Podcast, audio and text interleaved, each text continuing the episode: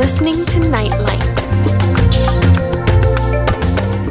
Hi, and welcome to this special Valentine's edition of Nightlight. When I was praying about the content of today's show, I happened to come across a compilation of stories in the depths of my computer called Valentine's Tales that I don't ever remember seeing, let alone reading before. And there's some truly inspiring stories there. Some very short, others a little longer, some really funny, others extremely touching. And I'm going to enjoy doing on the program today what I love to do best, and that is read to you.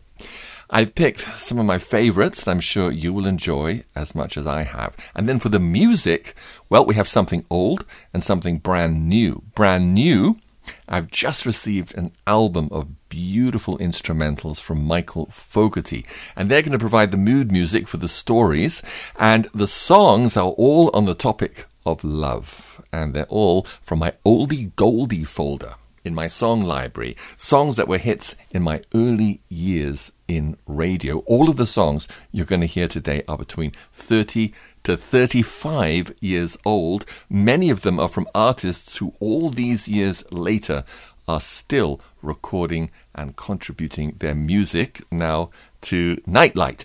That includes Michael Fogarty, who penned this first love song. It's a classic that's been recorded a number of times since, but this is the original version sung by Rachel of the Stars and Beggars Trio. It's called always.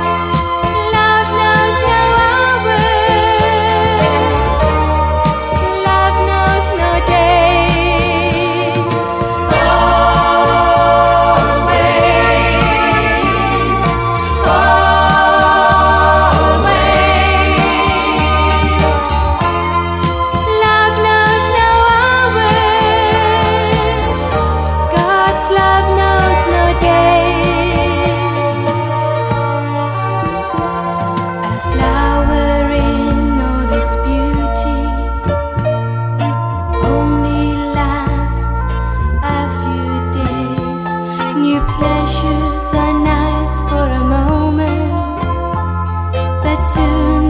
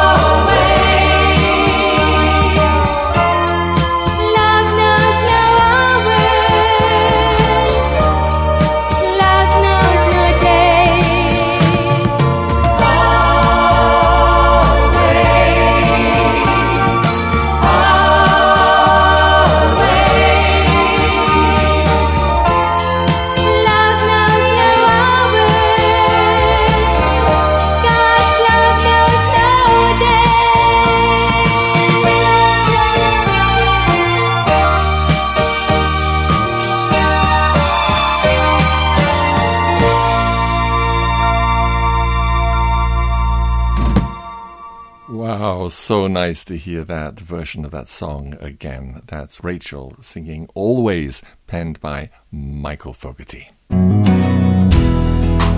With music to soothe and calm your soul, you're listening to Nightlight. Life Lessons from Lovebirds by Vicky Lynn Aggie. Recently, my husband and I were walking through a local mall near closing time when we decided to stop and take a look around the pet store. As we made our way past the cages of poodles and Pomeranians, tabby cats, and turtles, our eyes caught sight of something that immediately charmed us a pair of peach faced lovebirds. Unlike many other lovebirds we encountered there, this particular pair looked truly in love. In fact, they snuggled and cuddled next to each other the whole time we watched them. Throughout the next few days, my mind returned to the image of those two delightful birds. I admired their devotion and felt their very presence inspiring. Apparently, these birds had the same effect on my husband because he showed up late from work one night shortly thereafter, clutching an elegant bird cage that housed those two precious creatures, and introduced them as new additions to the family. I've watched these lovebirds and made the following observations about life and love. 1. If you spend too much time looking in the mirror, it's easy to lose your balance. 2 Always keep a pleasant look on your face, even if your cage needs cleaning. 3. If your mate wants to share your perch with you, move over. 4. The real treats in life usually come only after you've cracked a few hulls. 5. It takes two to snuggle. 6. Sometimes your mate can see mites you didn't even know you had. 7. Singing draws more affection than squawking. 8. It's only when your feathers get ruffled that your true colors really show. 9. Too many toys can be distracting. 10. When you have love in your heart, everyone around you will find joy in your presence. It's Nightlight. What a delight. Yes, a delightful edition of Nightlight as we enjoy together some Valentine's tales and Valentine's songs, these songs on the topic of love and testimonies on a wide variety of kinds of love, including, of course, romantic love, as is the next story after the next song, which was written by none other than Charlton Heston. The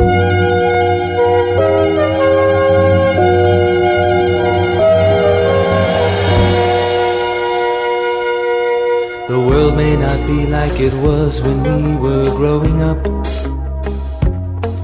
Things move so fast, we have a hard time keeping up.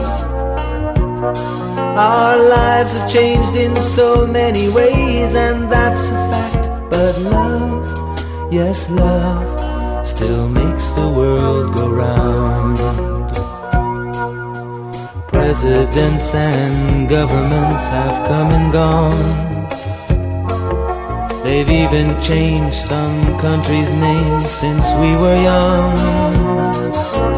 Things have changed in so many ways, and that's a fact. But love, yes, love, still makes the world go round. All things change, but true love will never let you down. And when you're looking all around, to find some solid ground. That's when love will search and seek you out. Put an end to all your doubt and be a rock on which to stand. The plans of peace we dreamed with ease when we were young have turned to wars on distant shores and here at home. In a world where nothing's constant, you can rest assured that love, yes, love, still makes the world go round. All things change, but true love will never let you down. You're looking all around to find some solid ground. That's when love will search and seek you out. Put an end to all your doubt and be a rock on which to stand. Well, the world may not be like it was when we were growing up. Things move so fast, we have a hard time keeping up. In a world where nothing's constant, you can rest assured that love, yes, love, still makes the world go round. One thing never changes, that's the light and power of love.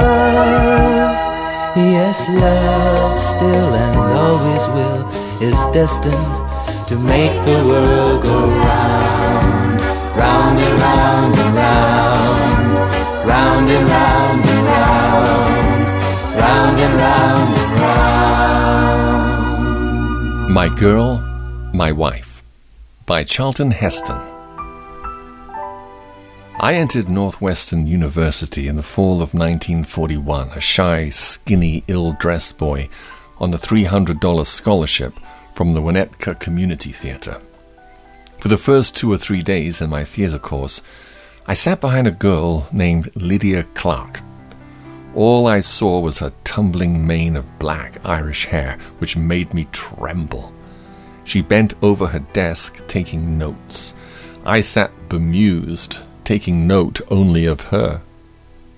Between classes, I made terse, offhand remarks. Hi there, how you doing? But I couldn't figure out how to advance the relationship. I'd never even been on a date. Girls expected to be taken out and bought hamburgers and cokes and taken home in cars. I didn't have any money. I didn't drive a car or know how to dance. Girls? I didn't have a clue. Fate, as they say, took a hand. Lydia and I were cast in the same bill of plays. I was in Francesca de Rimini, playing a medieval lover, all tights and curled hair and daggers at the belt.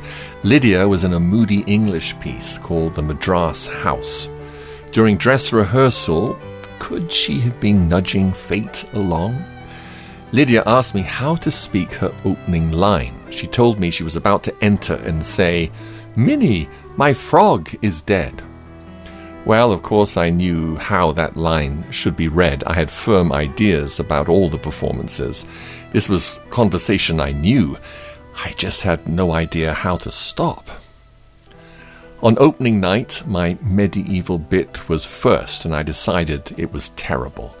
As I brooded in a corner of the dressing room, Lydia came in and said, I thought you were marvelous. Cary Grant would have thought of 20 funny or engaging replies. I stuck out my tongue. In an infinity of female wisdom, Lydia neither walked out nor hit me. Finally, I said in a strangled voice, uh, What I mean is, uh, I, I'd like to talk to you about it. Could we go and uh, have some coffee? Yes, she would like that. This to the music of the spheres. But later, as we walked to the coffee shop, I realized I had no money, not a nickel. I couldn't tell the celestial beauty beside me. All I could do was silently pray that I'd find a pal I could hit up for a loan. I did, Bill Sweeney, who lent me a quarter. May his name be written in the Golden Book. Lydia and I had tea because it would last longer. You got more hot water free.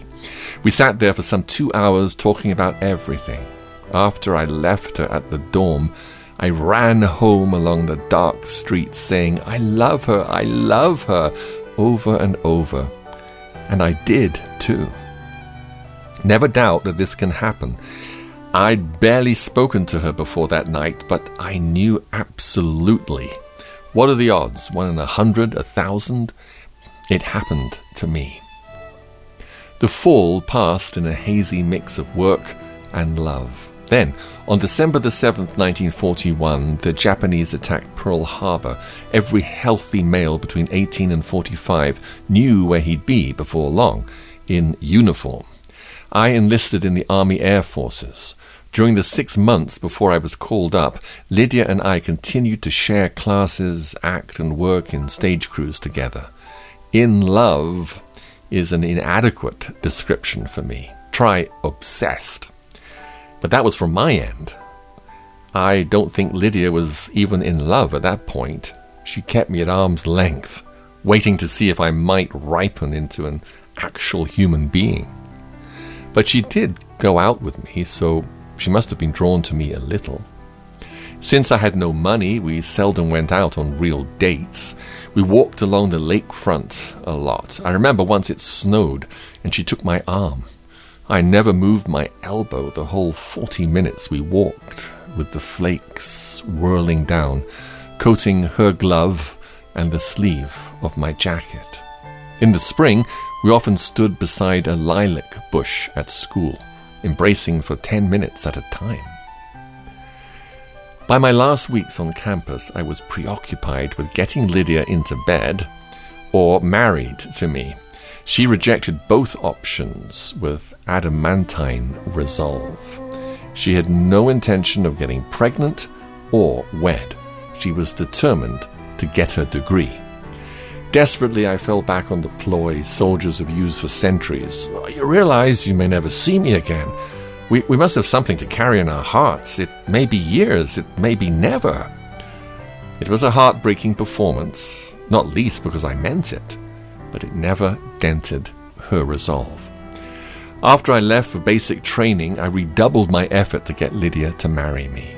Just think, darling, I wrote, if we're married and I get killed, you get $10,000 free and clear. This appeal eminently rational to my Scots soul, failed to move her. Exhausted by my grind of basic training, I gave up even mentioning marriage in my letters. One day, I shambled back to my barracks after hours on the obstacle course to find a yellow envelope on my bunk. I have decided to accept your proposal, the telegram said. Love, Lydia. So, she came down to the piney woods of Greensboro, North Carolina, to marry me. A two day pass was the most I could wrangle. I raced into town where I got us a room and spent my private's pay on a $12 ring.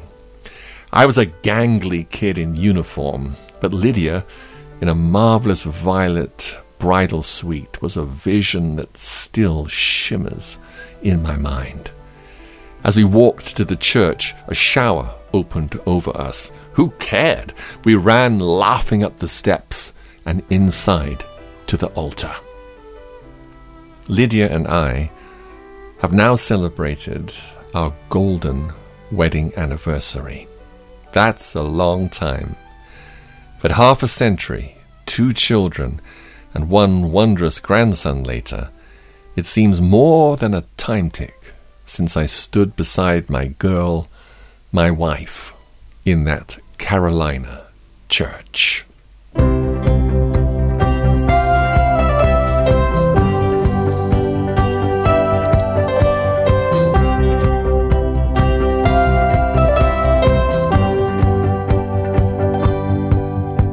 A broken man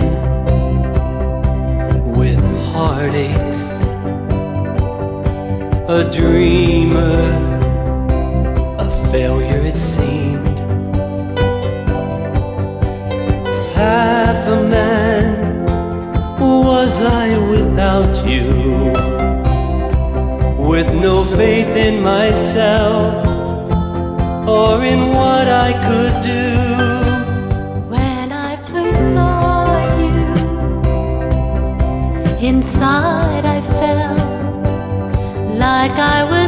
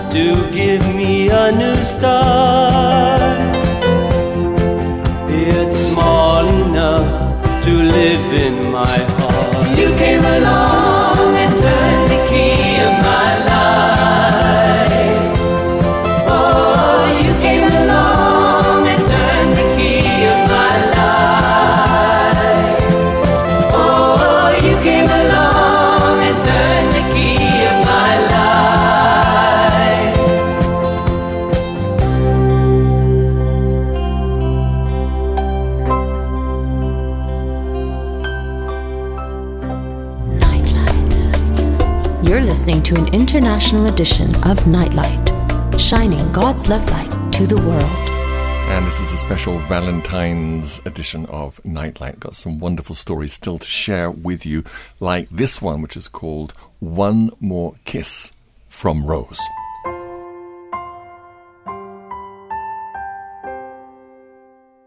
One More Kiss from Rose by Laura Lagana. Mr. Kenny returned to our unit at the hospital frequently.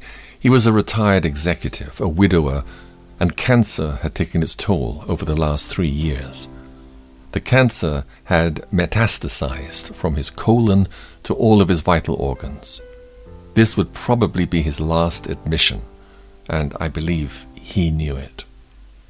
Some patients are known to be problems because of behavior changes that often accompany major diseases.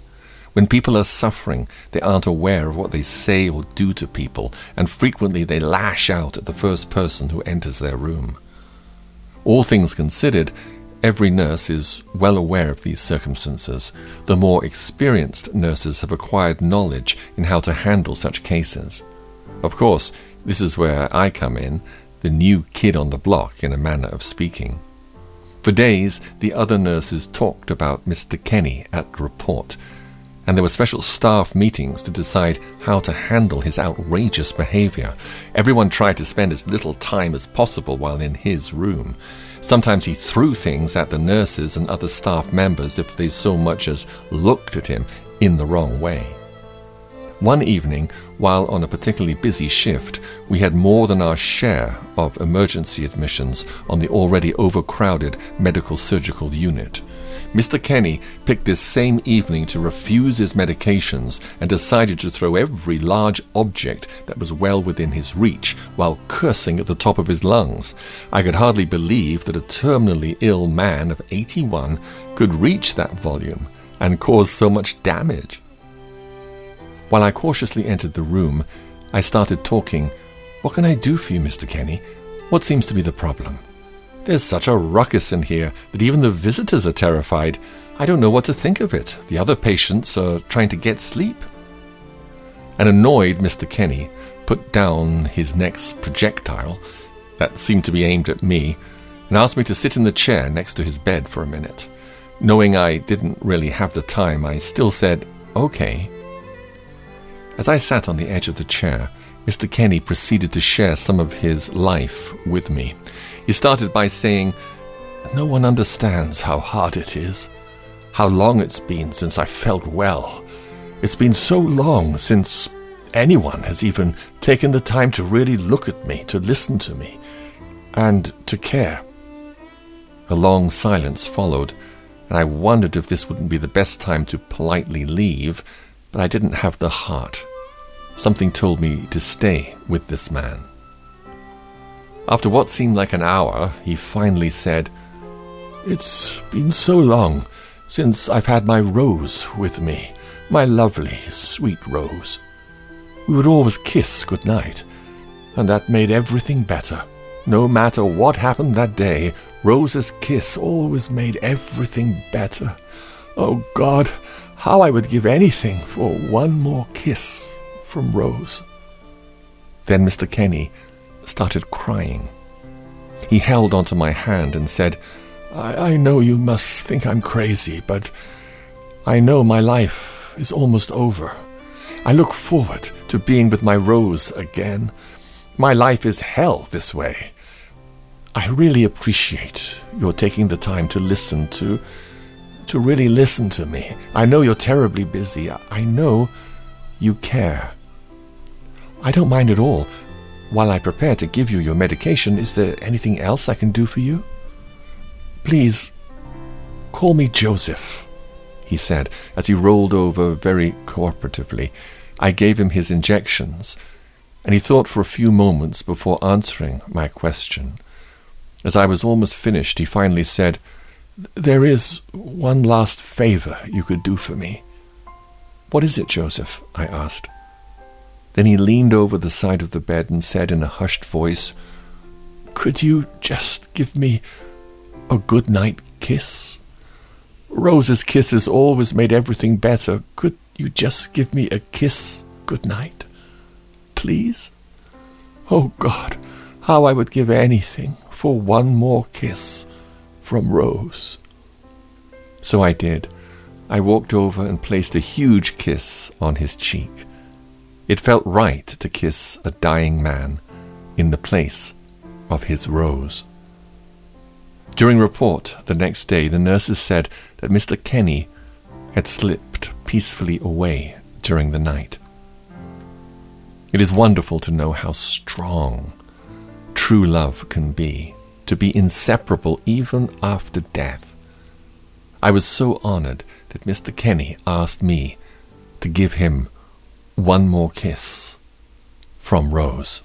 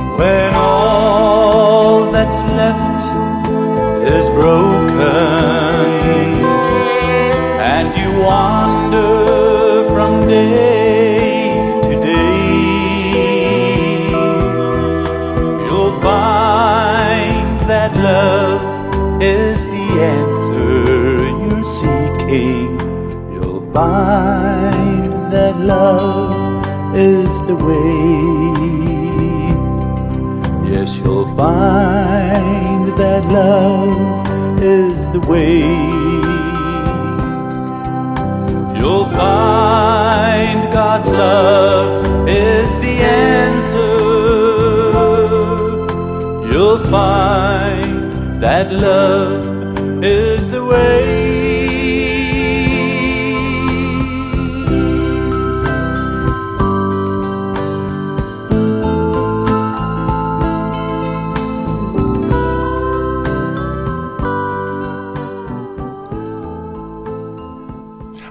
Songs that you're hearing on this special Valentine's edition of Nightlight are taken from two albums called Love's Answer and On Love Will Sail.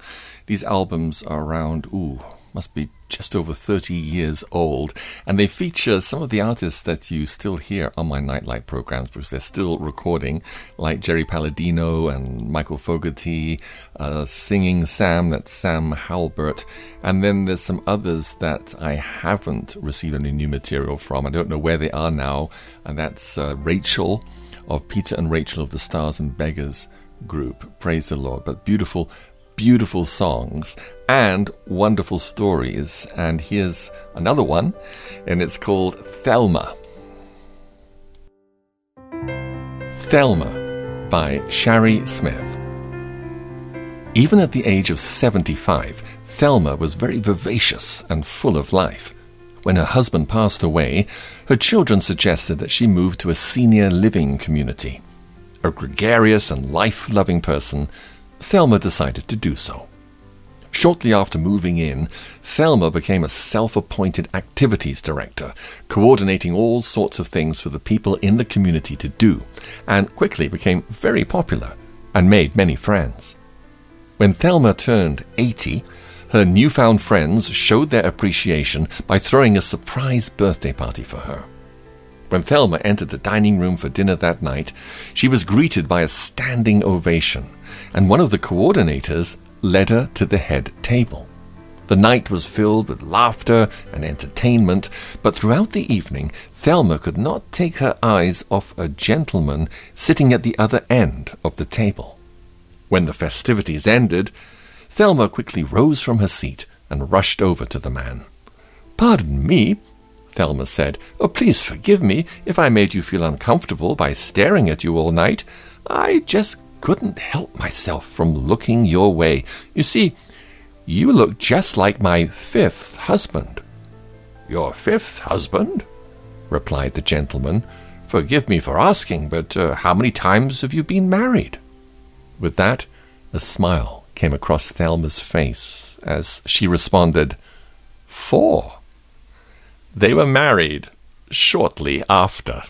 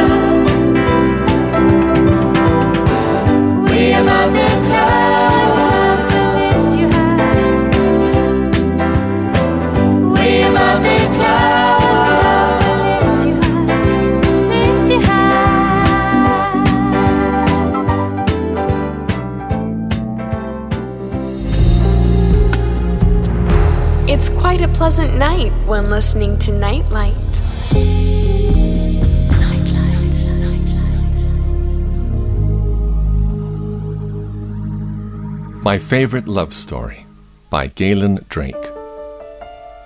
My favorite love story is also a true one. Soon after he was married, Thomas Moore, the famous 19th century Irish poet, was called away on a business trip. Upon his return, he was met at the door not by his beautiful bride, but by the family doctor. Your wife is upstairs, said the doctor, but she has asked that you do not come up. And then Moore learned the terrible truth. His wife had contracted smallpox. The disease had left her once flawless skin pocked and scarred. She had taken one look at her reflection in the mirror and commanded that the shutters be drawn, and that her husband never see her again. Moore would not listen. He ran upstairs and threw open the door of his wife's room. It was black as night inside.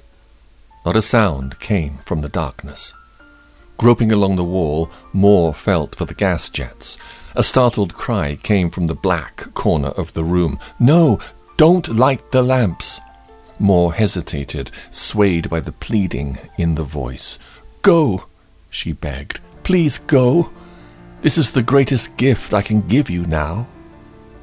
Moore did go.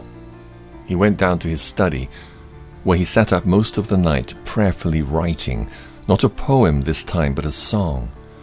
He'd never written a song before, but now he felt it more natural to his mood than simple poetry. He not only wrote the words, he wrote the music too, and the next morning, as soon as the sun was up, he returned to his wife's room.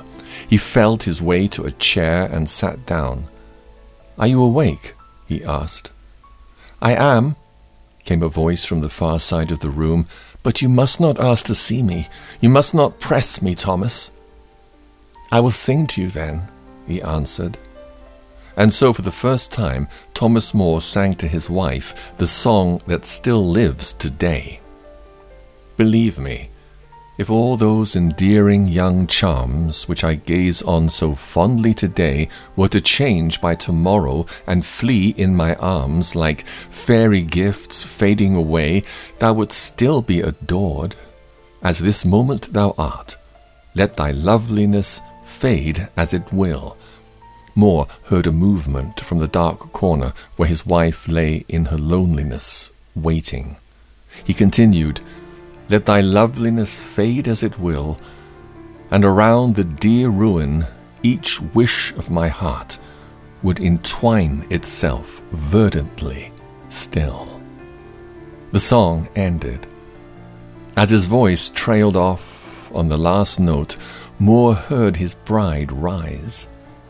She crossed the room to the window, reached up, and slowly drew open the shutters.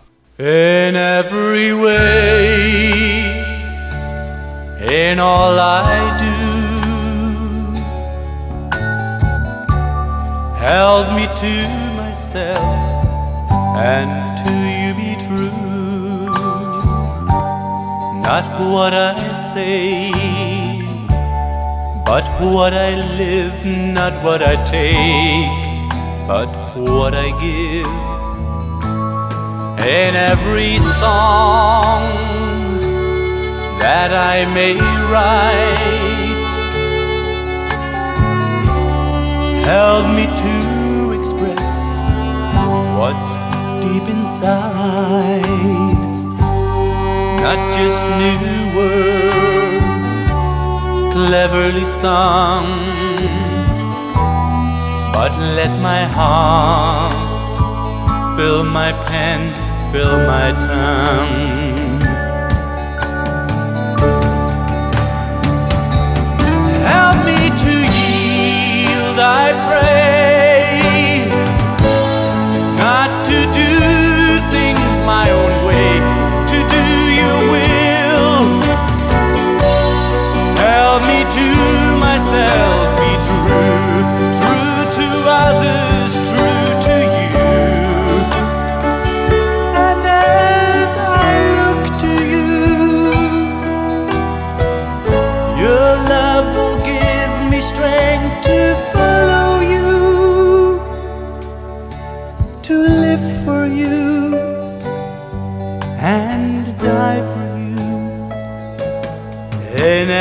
heart, help me to see how to give to them the love you've given me, that it may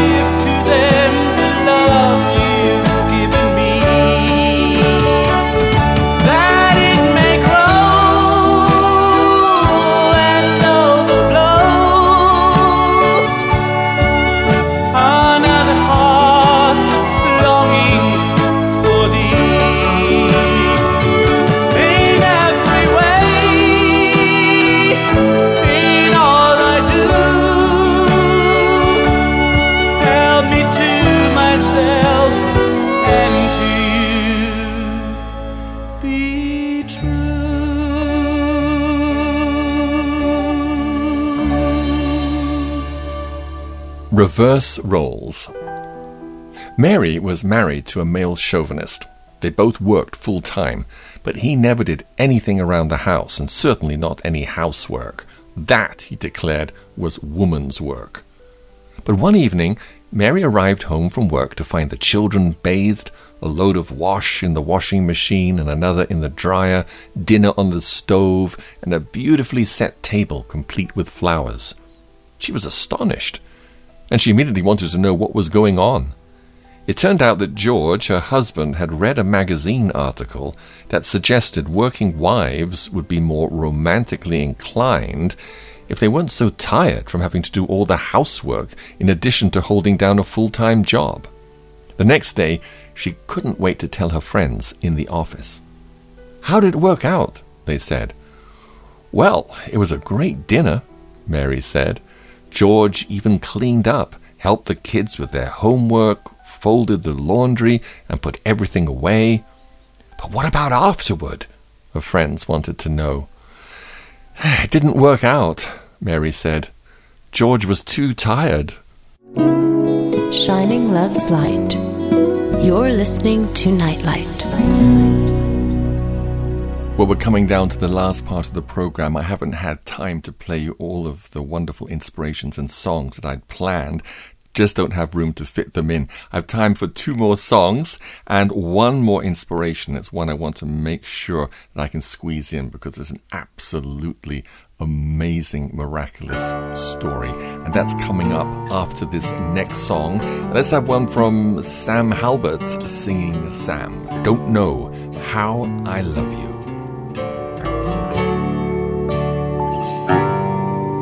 Well, I don't know how I love you when I've never held your hand. I've never kissed you once, and yet it's true. I've never had the pleasure to smell your sweet perfume. You see, I don't know how I love you, but I do.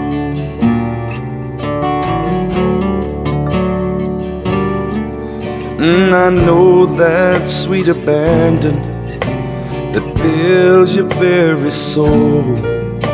And sometimes you feel just like a little child. And the beauty of creation seems to mean a whole lot more. And your heart feels free of pain and running wild. I don't know how I love you. No, I don't know, but it's true. I can feel it growing stronger every day that I go through. And if it's hard believing, then it's a miracle, but it's true. Cause only God knows how I love you, but I do.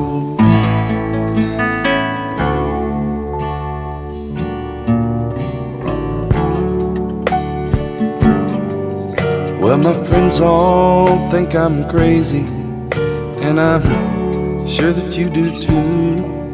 It's a sure thing that I'm hooked on, you know who. So just let me go on dreaming if the dream is about you. Cause I don't know how I love you, but I do.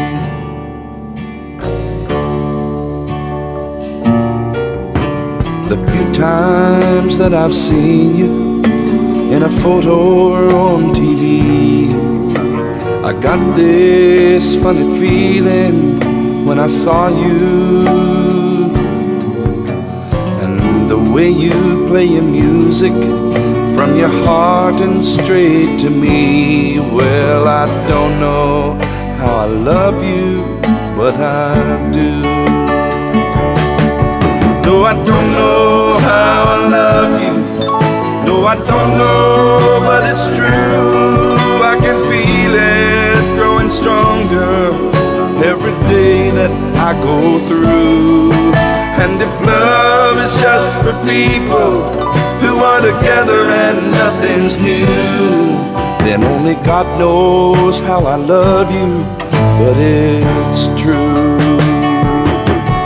No, I don't know how I love you.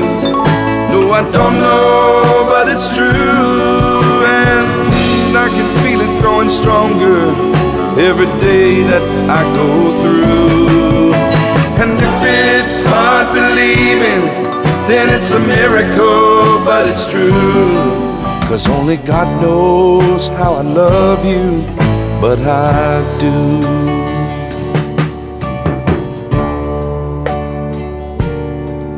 Oh, I love you. Yes, I do. Apples by Herman Rosenblatt. It is cold, so bitter cold, on this dark winter day in 1942. But it is no different from any other day in this Nazi concentration camp. I stand shivering in my thin rags, still in disbelief that this nightmare is happening. I'm just a young boy. I should be playing with friends. I should be going to school. I should be looking forward to the future, to growing up and marrying and having a family of my own. But those dreams are for the living, and I'm no longer one of them. Instead, I'm almost dead, surviving from day to day, from hour to hour, ever since I was taken from my home and brought here with tens of thousands of other Jews. Will I still be alive tomorrow? Back and forth, I walk next to the barbed wire fence, trying to keep my emaciated body warm. I am hungry, but I've been hungry for longer than I want to remember. I'm always hungry. Edible food seems like a dream.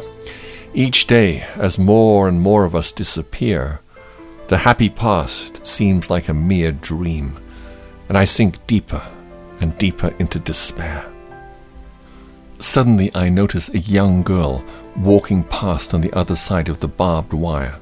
She stops and looks at me with sad eyes, eyes that seem to say that she understands, that she too cannot fathom why I am here. I want to look away, oddly ashamed for this stranger to see me like this, but I cannot tear my eyes from hers. Then she reaches into her pocket and pulls out a red apple, a beautiful, shiny red apple. Oh, how long has it been since I've seen one? She looks cautiously to the left and to the right, and then with a smile of triumph quickly throws the apple over the fence. I run to pick it up, holding it in my trembling, frozen fingers. In my world of death, this apple is an expression of life, of love. I glance up in time to see the girl disappearing into the distance. The next day, I cannot help myself. I'm drawn at the same time to that spot near the fence. Am I crazy for hoping she will come again? Of course. But in here, I cling to any tiny scrap of hope. She has given me hope, and I must hold tightly to it. And again she comes, and again she brings me an apple, flinging it over the fence with that same sweet smile.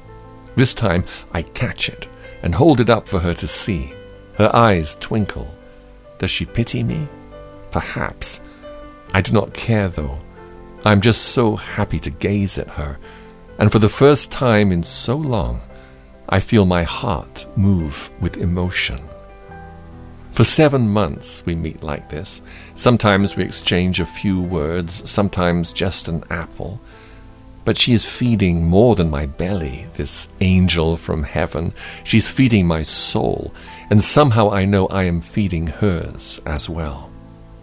One day I hear frightening news. We're being shipped to another camp.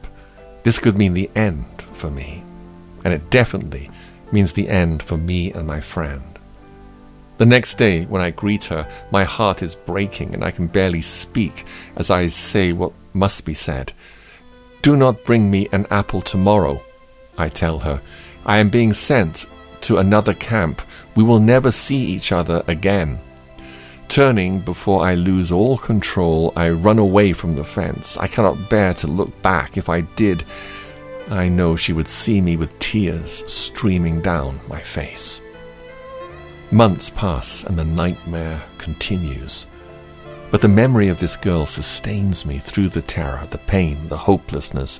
Over and over in my mind, I see her face, her kind eyes, I hear her gentle words, I taste those apples.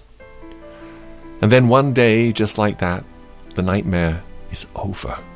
The war has ended. Those of us who are still alive are freed. I have lost everything that was precious to me, including my family. But I still have the memory of this girl, a memory I carry in my heart and gives me the will to go on as I move to America to start a new life. Years pass. It is 1957. I'm living in New York City.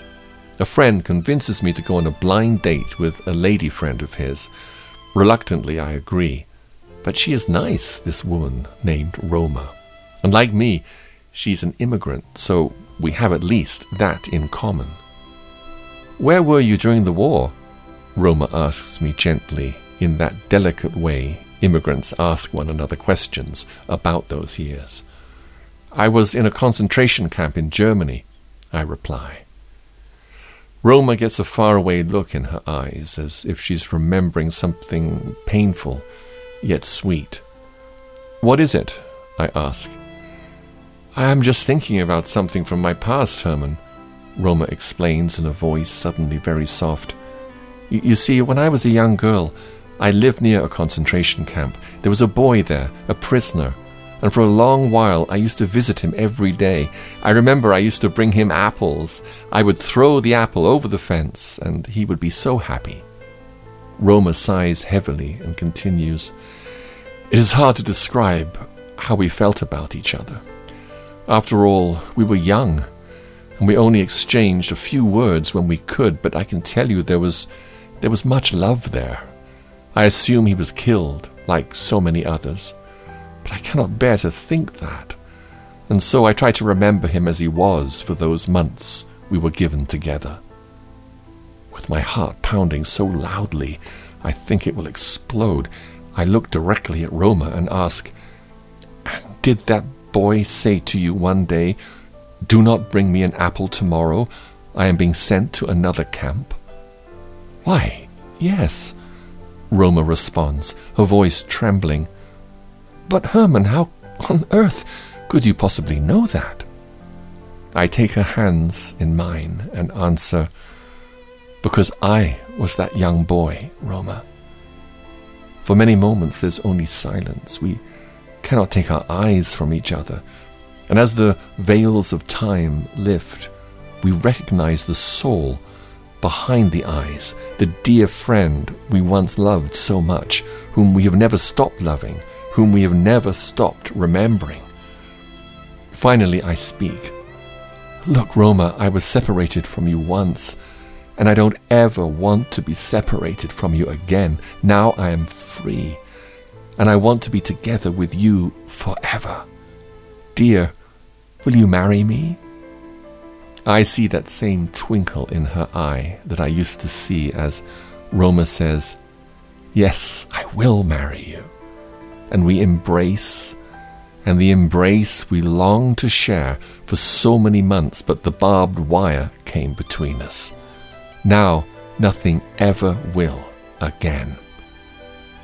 Almost 40 years have passed since that day when I found my Roma again destiny brought us together the first time during the war to show me a promise of hope. And now it had reunited us to fulfill that promise.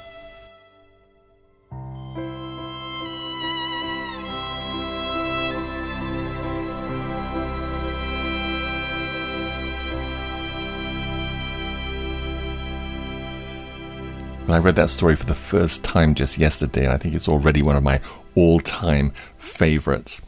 I hope you've enjoyed this special Valentine's edition of Nightlight. We'll end with one of my all time favorite inspirational songs. This one also from Michael Fogarty and has some wonderful advice for all of you Valentines. God bless you. I look forward to being back with you next time for another edition of